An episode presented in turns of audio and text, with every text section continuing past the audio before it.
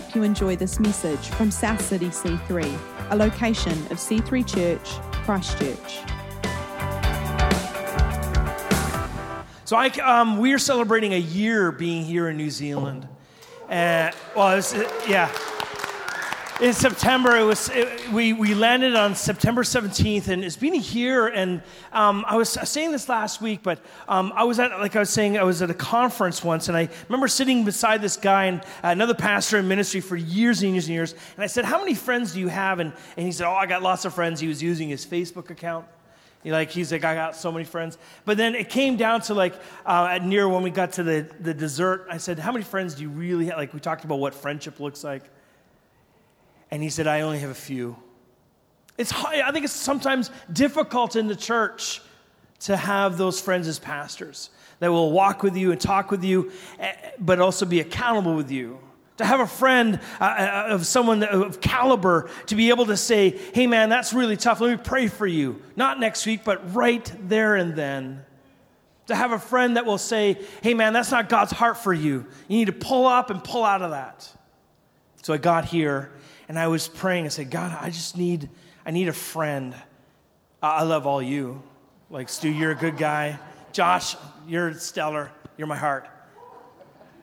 But I need someone that I can go to and say, I have a massive issue with Stu, and a massive, no, a massive issue with uh, other people. I can't do that. I need someone, Lord. And then God brought me Tim. I don't know really how that worked out. I, I think I reached, I reached out to Tear Fund because I had a friend of mine that was doing work in Lebanon with Tear Fund. And then Tim's like, oh, let's have a coffee. And then I remember that one time where I said to Tim, I said, hey, do you, it was around lockdown. I said, you know, it's like, you know, when um, Cypress was a, a kid, uh, he would be playing in the playground. And um, I, I, would say to Cypress, you need to go to that boy and say, hi, my name is Cypress. My name is. You want to play with me? And, and it was like, boom, that's how we did it, like at the playground, right? So I had to say to Tim, hey, Tim, you want to be my friend and you want to like hang out? Is, can we move past just the Tear Fund rep thing? And then Tim had a moment. There was a pause. And he's like, Yeah, man, I'll be your friend. So I'm glad to say I'm going to bring up my friend to come and speak this morning. Everyone, put your hands together for Tim Brown. oh, thank you. Wow, what an introduction. I have to give this man a hug. Come on. Wow. That is so, um, that is all true. It is all true. And it's interesting in my role at Tear Fund, it's, I, I work as the, what's called the church relationship manager, and I, and I get around um, the, the, South Island and I meet pastors um, like John. And um, yeah, it is a real, a real privilege to, to be in that position, to, um, to be a friend. And it's quite funny, actually, you bring that up because quite often we don't talk about Tear Fund that much. we actually, yeah, pastors just, just need someone to um, just to download a little bit and just share um, what it's like in their world. So yeah, and I think it's beautiful with John. I, I just I genuinely love this man. Like we um, we move beyond the Tear Fund hat and into friendship, and it's been really beautiful. Um, the other thing that's really cool for me is um, I wear a few different hats. And just recently, I've started working at my home church at Grace Vineyard uh, in a pastoral um, support role. So, so now I'm going to John, saying, John, I've got people in my church, man. You, want, you, you think you've got problems. You want to hear about my people. So we're kind of, yeah, it's just cool. We're cool. We can juggle. And uh, as, as John said um, to me, he said, like, said um, part of you know what I enjoy doing is, is dreaming and scheming and just really thinking about what God's doing and how we can be part of it. So yeah, we're dreamers and schemers, um, and it's just so great to have friends in ministry, eh? So, um, but I thought I'd just quickly show you um, maybe a couple of slides and introduce my family who, who, who couldn't be here today. But um, yeah, if we just flick through those. So this is my wife Nina. Um, some of you might know her. She used to work at Hillview Christian School uh, in the office. In fact, they called her Mrs. Office, I think was, was her title. But she worked there for years and years, but she also works at Grace Vineyard now. And the next slide is of my crazy family, which is rapidly expanding, uh, literally as we speak. But on the next slide, um, the, I'm a granddad. Isn't that cool? So, uh, yeah, recently, we, um, for all the grandparents out there, um, we were introduced to the Grandparent Club, which we are loving. And last week, this is the last uh, slide, which I'll, I won't torment you with, but this is my newest grandbaby, and her name is Honey May. Isn't that sweet? She's one week old, so this afternoon I get to go and snuggle with her and inhale her. Love, is that a weird thing to say? Yeah, you know, you know what I mean. No, babies just smell delicious. So, yeah, but look, thank you so much, um, John, for letting me come and, and speak. Um, yeah, like, um, yeah, as I was saying, it's just been, it's been great to, to spend time with him. Um, I did wake up this morning and I thought, oh, I wonder if you're allowed to wear jeans in their church. So I said to Nina, I said, do you think you can wear jeans? And she's like, yeah. And then I chickened out. And then I arrive at your church and here's John in jeans and shirt. And I was like, rats. But uh, yeah, I thought I was going to be my checkered shirt in, in honor of, of John, but I didn't. Um, yeah, but yeah, I guess the message today, it's interesting. It's a, it's a tension with Tearfund because I, I, do talk about hard stuff, but I really want you to receive it today as an encouragement. So today, um, I'm really clear on this. It's not a big sell, it's not a Tearfund infomercial. I've got a six minute video a bit later that, that does tell a bit of our story. But, but the majority of what I want to talk about is just kind of day to day stuff, being ordinary Christians, trying to live out our life and to serve others who are in need. And I'm going to talk mainly about what it's like locally um, and just share a bit, of a, a bit of a testimony that I really hope encourages you. Um, but I think we need a lot of encouragement this year. Um, you know, if you're anything like me, we started the year with incredible plans, like I was meant to go overseas, it was going to be the best year ever.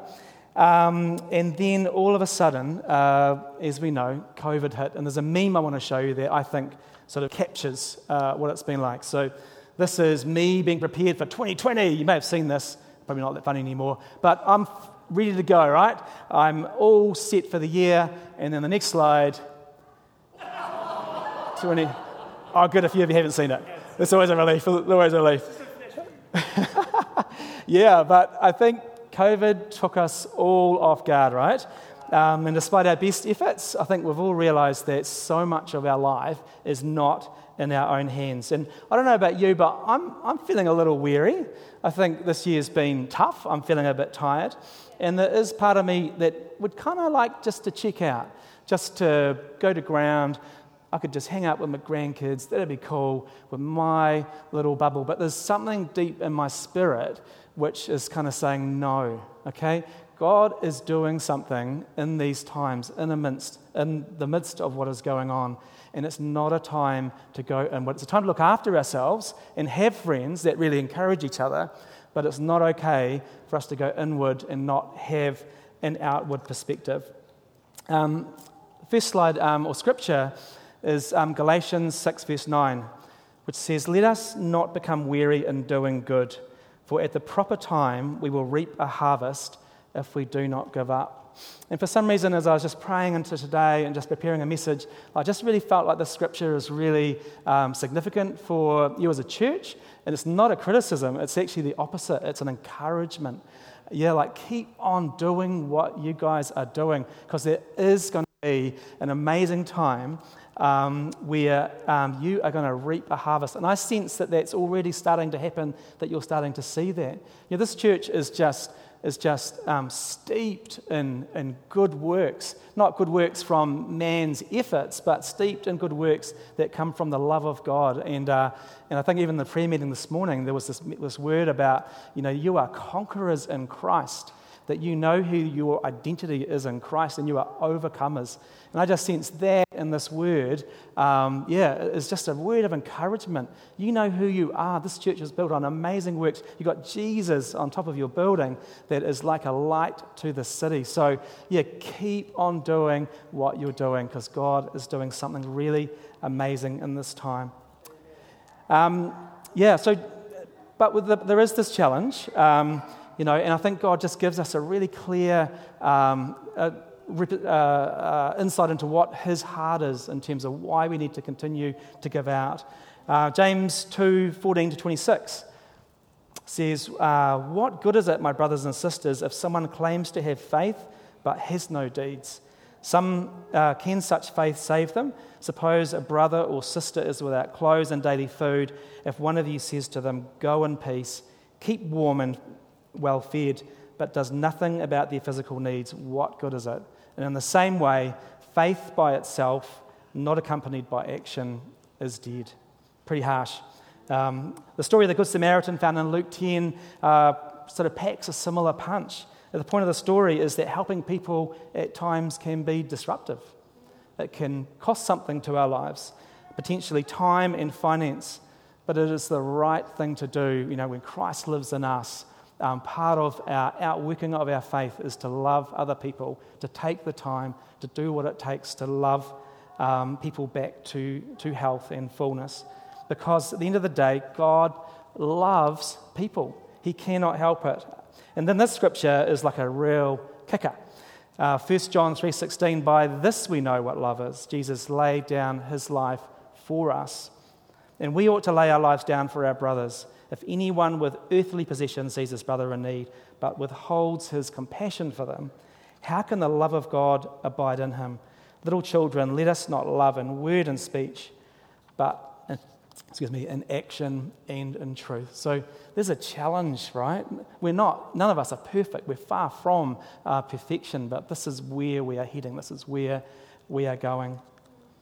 Um, and Jesus, obviously, you know, he demonstrated this. He didn't just, uh, just didn't uh, just tell us what to do. He showed us how to do that. And I was reminded um, when I was putting this talk together, you know, that so much of my own Christian life was, was um, formed or defined finding Jesus in the midst of a crisis or when I needed help. And on reflection, uh, I just thought about all the ordinary people that did little things, little acts of kindness that radically, in the end, made a huge difference and changed my life. There's this lovely quote by Mother Teresa that you may be familiar with that says, Not all of us can do great things, but we can all do small things with great love. No matter how hard things are, no matter what our circumstances, we can still do little things, but with great love. Um, before my wife Nina and I became Christians, um, our life was an absolute turmoil. We weren't married, we had a child each from a previous relationship. I was um, still working through drug and alcohol issues that were effectively uh, wrecking our lives. And then we got pregnant with our first child. And we were both just so dysfunctional. Our life just was an absolute mess. And earlier in my childhood, one of the wounds that I've carried is that my dad, um, when I was eight years old, he took his life. So as a wee kid, you know, I was just so broken on the inside. And as I was trying to outwork that frustration, it came out as anger and anxiety and uh, depression and all of these things. So, um, and Nina had her own story as well. But I want to just share just a defining moment of, of a small act of kindness that made a huge difference in our lives. I got offered this job by this Christian couple. And at the time, you have to kind of picture this, right? I had really long hair, I was wild, sort of matted dreadlocks, and I was pretty antagonistic towards um, people in general. I sort of had a chip on my shoulder, um, particularly towards Christians. I just thought Christians were all judgmental and all hypocrites, and what they said about their faith didn't really seem to line up with their actions. And unbeknown to me at the time, uh, my boss's church small group were gathered together. And guess who was on their prayer list for their number one target? It was me, unbeknown to me. And one day, out of the blue, my boss bought me tickets to this parenting conference run by Ian and Mary Grant. So, any of you guys familiar with uh, those guys? Yeah. So, I'm not a Christian. I'm wild uh, and pretty antagonistic towards Christians. So we went along out of spite for my boss. Okay? I just thought it was going to be terrible. How dare he criticize my parenting? So we went along, um, and it was amazing. For it was the first time that we actually learned that you can actually be equipped and empowered to be parents. We, until that point, we had never been told how to parent. Pretty crazy, eh? So, of course, I didn't tell my boss that I enjoyed myself. That would have been way too uh, below me. But then he had the audacity to give me another ticket to a marriage course run by Ian and Mary Grant. I mean, I wasn't even married. And here he is giving me this, this ticket to a marriage course. And so I just thought, this guy has just got such a nerve. So we went along out of spite. And again, we had no idea that you could actually learn how to be married. Isn't that crazy? And so, uh, and, and, we just thought it made so much sense. And we left there um, thinking, actually, I think we could put a few of these things in place, even though it was a Christian thing. And I think, um, yeah, these actions, among many others by my boss, they actually changed our lives. And I think they actually saved our marriage and our relationship. And it started a journey of slowly learning, as I said, how to become great parents and having an amazing marriage. And in fact, one of our favourite things that Nina and I do to this day is we love running marriage courses for young couples, particularly couples that are struggling in their marriage. So there were seeds planted way back then uh, in our lives. And the other part of the story, and this is kind of the, the best part of the story, is that those little actions, those actions of kindness by people taking a risk, giving people a, a, a ticket to go to a course, um, they ultimately led us to Jesus. And about, it was about six months later after we'd done that, at the age of 27, I always get a bit emotional, sorry, but um, yeah, we started going to church. Um, all our guards came down um, we started to hear about Jesus through, through actions of people that were demonstrating what kindness looked like, and we gave our hearts to Jesus, um, which completely changed our lives. So yeah, I just um, yeah, I just think it is just so so cool, um, and I think uh, yeah, it was last year actually. I was um, sharing uh, a testimony in my home church, and then this woman came up to me and she said, um, Did you know that I was in that small group that prayed for you 20 years ago? And I didn't know that. And here you are today. I'm getting really emotional now. Um, yeah, as a direct response to prayer. So, yeah, I just want to really encourage you, you know, for all those people that are praying. I loved um, your um, sharing this morning, David. Um, yeah, don't give up. Don't give up praying because in time there is going to be a reward. Okay, and it happened in my life and it happened. We heard about it today, so don't give up. So, why did I share this? Because stories like this remind me of the importance of offering help to someone in need. Small acts of kindness and generosity done in love that meet a deep need have great power and speak volumes, especially for non believers looking at Christians to see whether our faith and actions line up. Both word and deeds must go hand in hand together if the world is going to see the love of Jesus represented through his people. So today, please hear me. My intention is not to lay anything heavy on anyone, but at the same time, I just really want to challenge us with this word in uh, Galatians 9, uh, 6 9 to not become weary in doing good because good things are coming. And that we may not be able to do big things, the world seems like a big place at the moment, but it's in those small things that we can make such a difference. And prayer is where it all begins. Asking God, you know, who we can help, how we can help, and asking God to help us to do it, because we can't do it in our own ability, right? So Jesus' ministry was defined by bringing the good news to people who were desperately in need of help. And there were over 2,000 references in the Bible um, that really speaks about God's heart for uh, those living in poverty and those living in injustice. There was a guy, I can't remember his name, but he literally cut out every single reference uh, to injustice and poverty, and they're literally, the Bible was just hanging together by a few threads. So, poverty and, and injustice is a massive part of God's heart. And obviously, um, the defining message that, that, that, that launched Jesus' ministry found in Luke 4 16, you know, was when Jesus read from the prophet Isaiah about himself. And he says, The Spirit of the Lord is on me because he's anointed me to preach good news to the poor, to, um, yeah, to proclaim good news to the poor. He has sent me to proclaim freedom for prisoners and recovery of sight for the blind, to set the oppressed free, to proclaim the year of the Lord's favour.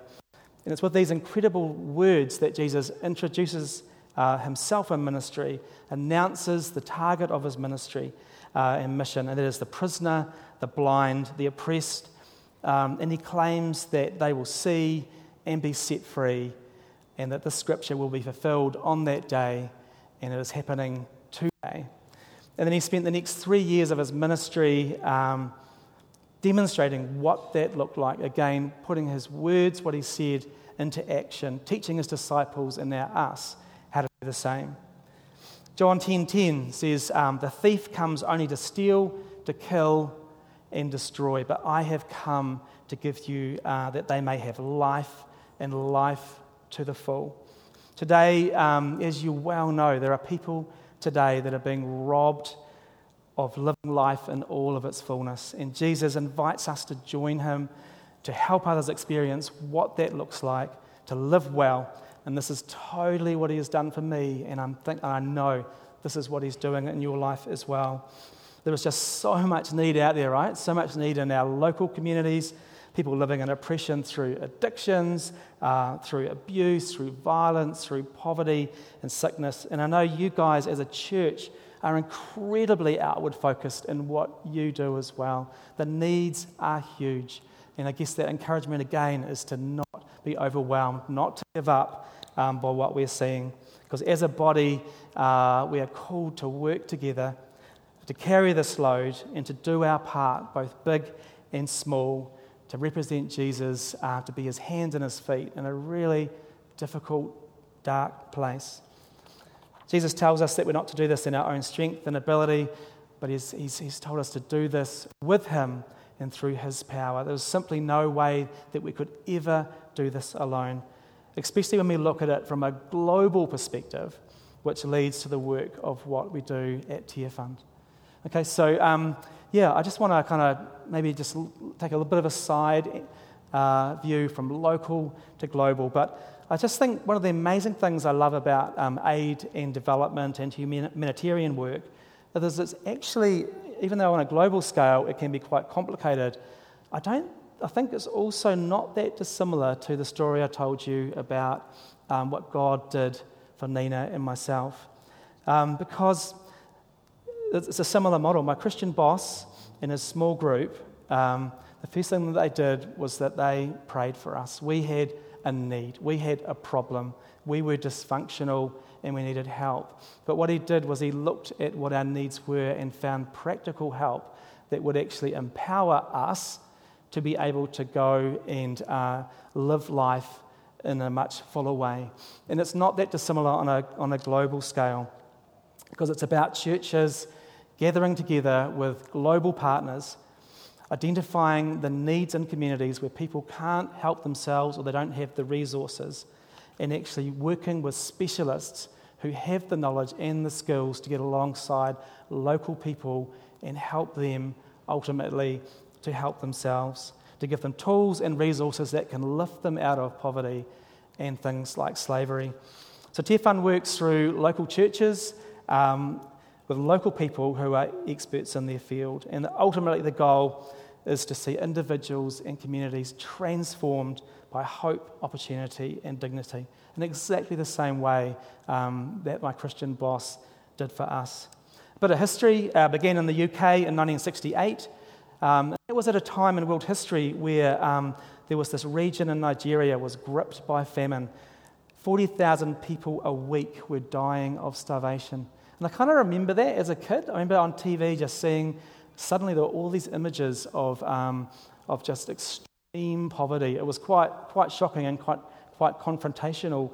Um, and it was um, during that time that, um, yeah, the churches in UK, they just didn't know how to deal with it. It was quite a new uh, concept of how can we um, deal with uh, an issue on such a global scale. So they formed a, um, uh, a group called the Evangelical Alliance for Relief. I think the next slide's got the logo on it.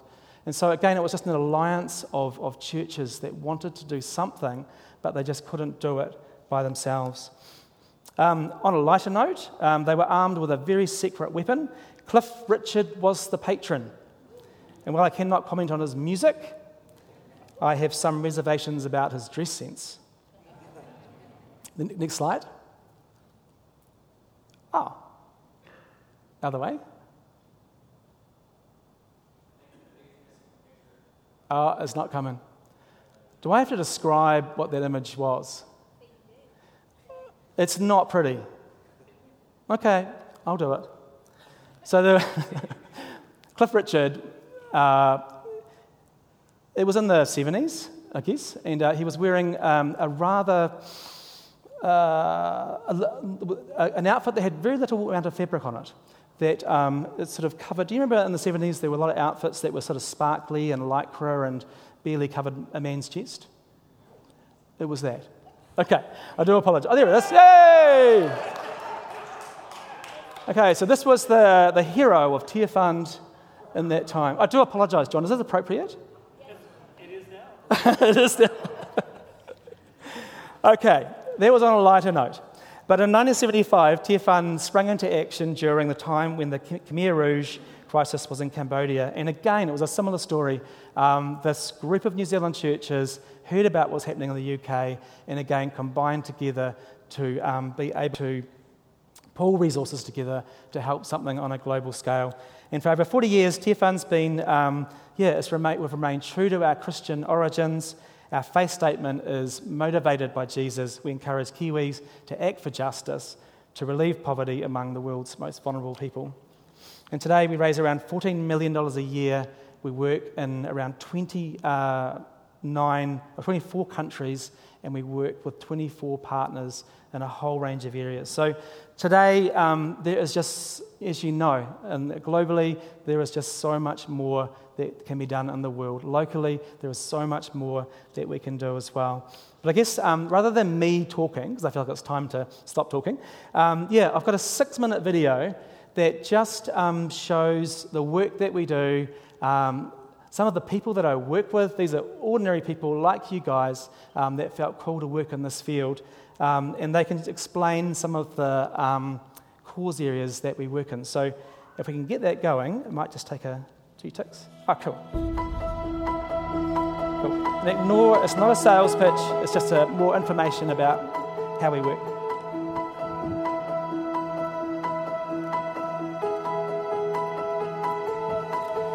As followers of Jesus, investing our time, energy, and resources for the cause of the poor, the marginalised, and those in need of justice is one of the most rewarding ways to express our faith.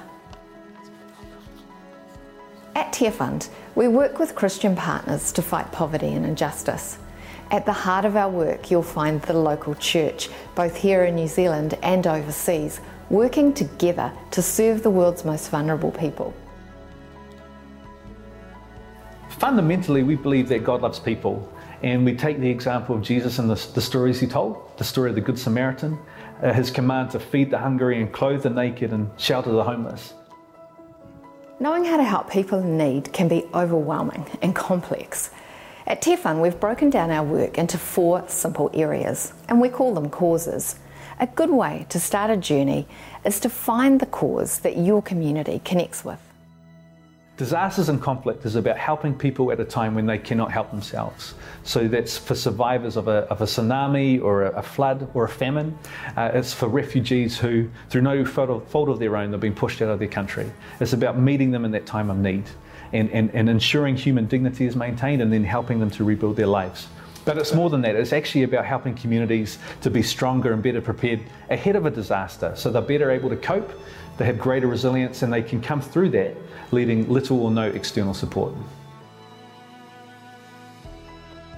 Modern slavery is an umbrella term that we use here at Tearfund and it can encompass a range of things. It could be human trafficking, sexual exploitation, bonded labour, even forced marriages. Basically, any situation where someone ends up in slave like conditions. We use a 5P framework, and that stands for prevention, prosecution, partnership, protection, and policy. And we have partners that work in all of these areas. Well, I think for Te Whānau, it comes from that belief that um, everyone has that right and drive to provide sustainably for their families. And, you know, we take quite a long term approach for that, and it takes time to, you know, build up that resilience and, and to take people from where they are into a place where um, they actually have a hope for their future. And, yeah, and we do that often through a variety of different approaches depending on the context. It might be cooperatives or social enterprises or farmers associations different ways to both train farmers and improve what's already there, but then also to link them into markets and add value to their crops. So they're actually getting a fair return on their work as well, and we're maximising those benefits to kind of overcome those vulnerabilities and the things that are actually keeping people poor. People living in, in poverty around the world, of which half is under 17. So this is this is a real issue, but it's also a real opportunity um, for the church. And Compassion has really stepped in um, into into these countries, 25 countries, and they have um, created a model that is um, church based. These programs are run at the local church by the local pastor, volunteers um, that know the community. They, they know the poorest of the poor, they know who these children are. Um, the program that's delivered is Christ centered. Um, these children are told that they are loved. Um, they're loved by Jesus, but they're also loved by the people that's actually working with them. They are loved by a sponsor sitting somewhere in the world that prays for them. So while there's one child and one sponsor, that family is affected. Um, the family affects the community, and it is a ripple effect that just flows right through. One of the most rewarding things about our work is to see churches and advocates get excited and get involved in the cause they've chosen. Uh, I love uh, Te work with farming and enterprise uh, purely because it's about um, giving people the tools and resources to do um, work themselves, you know. Um, and I think particularly for my context, uh, Eastgate and Te Kauwhata is we're, we're, surrounded by farmland. We have a lot of farmers uh, in our church, and um, I think it kind of fits really nicely with that as well. We have so much to learn from the church in the developing world that are bold, that are, are are courageous, that preach a gospel with skin on. I saw how the power of love and the power of hope brought physical, material, but also emotional and spiritual transformation. To get involved in any of our four cause areas, all you need to do is sign up through Connected Church or Advocate Network. We'll get you started so you can learn, pray, and act for justice. One of the, the four biggest obstacles to people coming to faith in New Zealand is that the church doesn't speak well on the subject of suffering. How can a God who says he's loving allow suffering in, in, in his world? And my response to that is God does care about suffering and He expects His church to respond to this. He expects God's people to respond to this. And the biggest response, the most powerful response we can give to any critic or cynic of the church is to show that we, we are putting our faith in action and that we are loving those, regardless of who they are, regardless of, of their faith, their gender, ethnicity. We're loving them because God loves people. And so we will obey.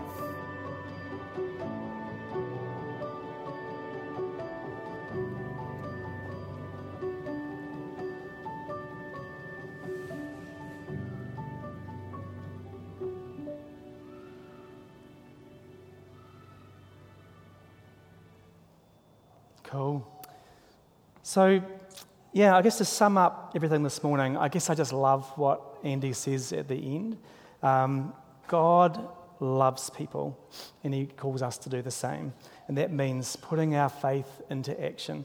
And whether that's through small acts of kindness to our neighbours, our employees, our employers, our friends, our family, basically everybody outside of the church that we come across. Um, you know, we just called uh, to listen to the promptings of what the Holy Spirit is telling us, to be ready to help those in need and help people to help themselves. And as I shared in my own testimony um, earlier, that small acts of kindness can change lives forever, ever, and ultimately introduce them to Jesus. Um, yeah, or you might be feeling, and this is not a sale, right, honestly, but if you do feel like you would like to be part of a bigger picture, and I'm sure there are numbers here that are already doing this, and you'll also have your own mission stuff as well. Um, yeah, Tearfund is, is one of many organisations that are working globally um, in all the different ways that I've shared. Um, and obviously, we would love to partner with people that are really keen to get on board. And it's not a stretch to say, again, it doesn't matter how big or how small um, your generosity is, but every small bit helps and makes a massive difference. So, as I said at the beginning in Galatians 6 9, you know, the Bible says, Let us not be weary in doing good, for at the proper time we will reap a harvest if we do not give up.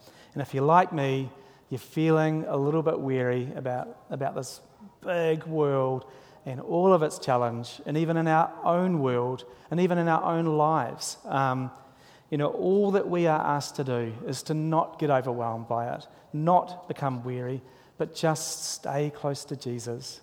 Okay, at the end of the day, it all starts with Him. Staying close to Him, abiding with Him, asking Him to fill us with the ability, the, the love um, for other people, to love people like, like He does. We cannot do this in our own efforts. It will make us exhausted, right? It'll make us tired and we'll fall over.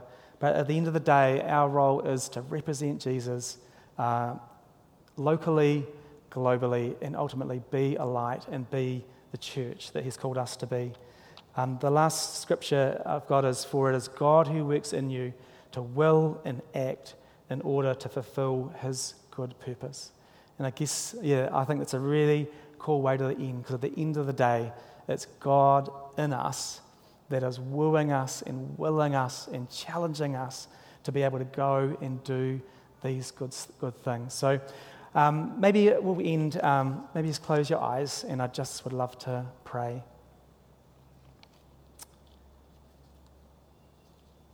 Yeah, thank you, Lord.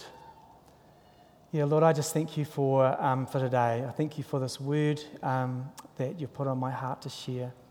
And Lord, I just thank you um, for this beautiful church. I thank you for their hearts.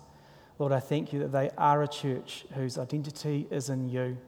Lord, that they are a church that knows what it is to overcome, to be conquerors. And I thank you for the incredible history of this church. Lord, that it is soaked in your love, soaked in your power. Lord, and you have an incredible plan and a purpose for this church, Lord, to um, be part of what you are doing, both locally and globally.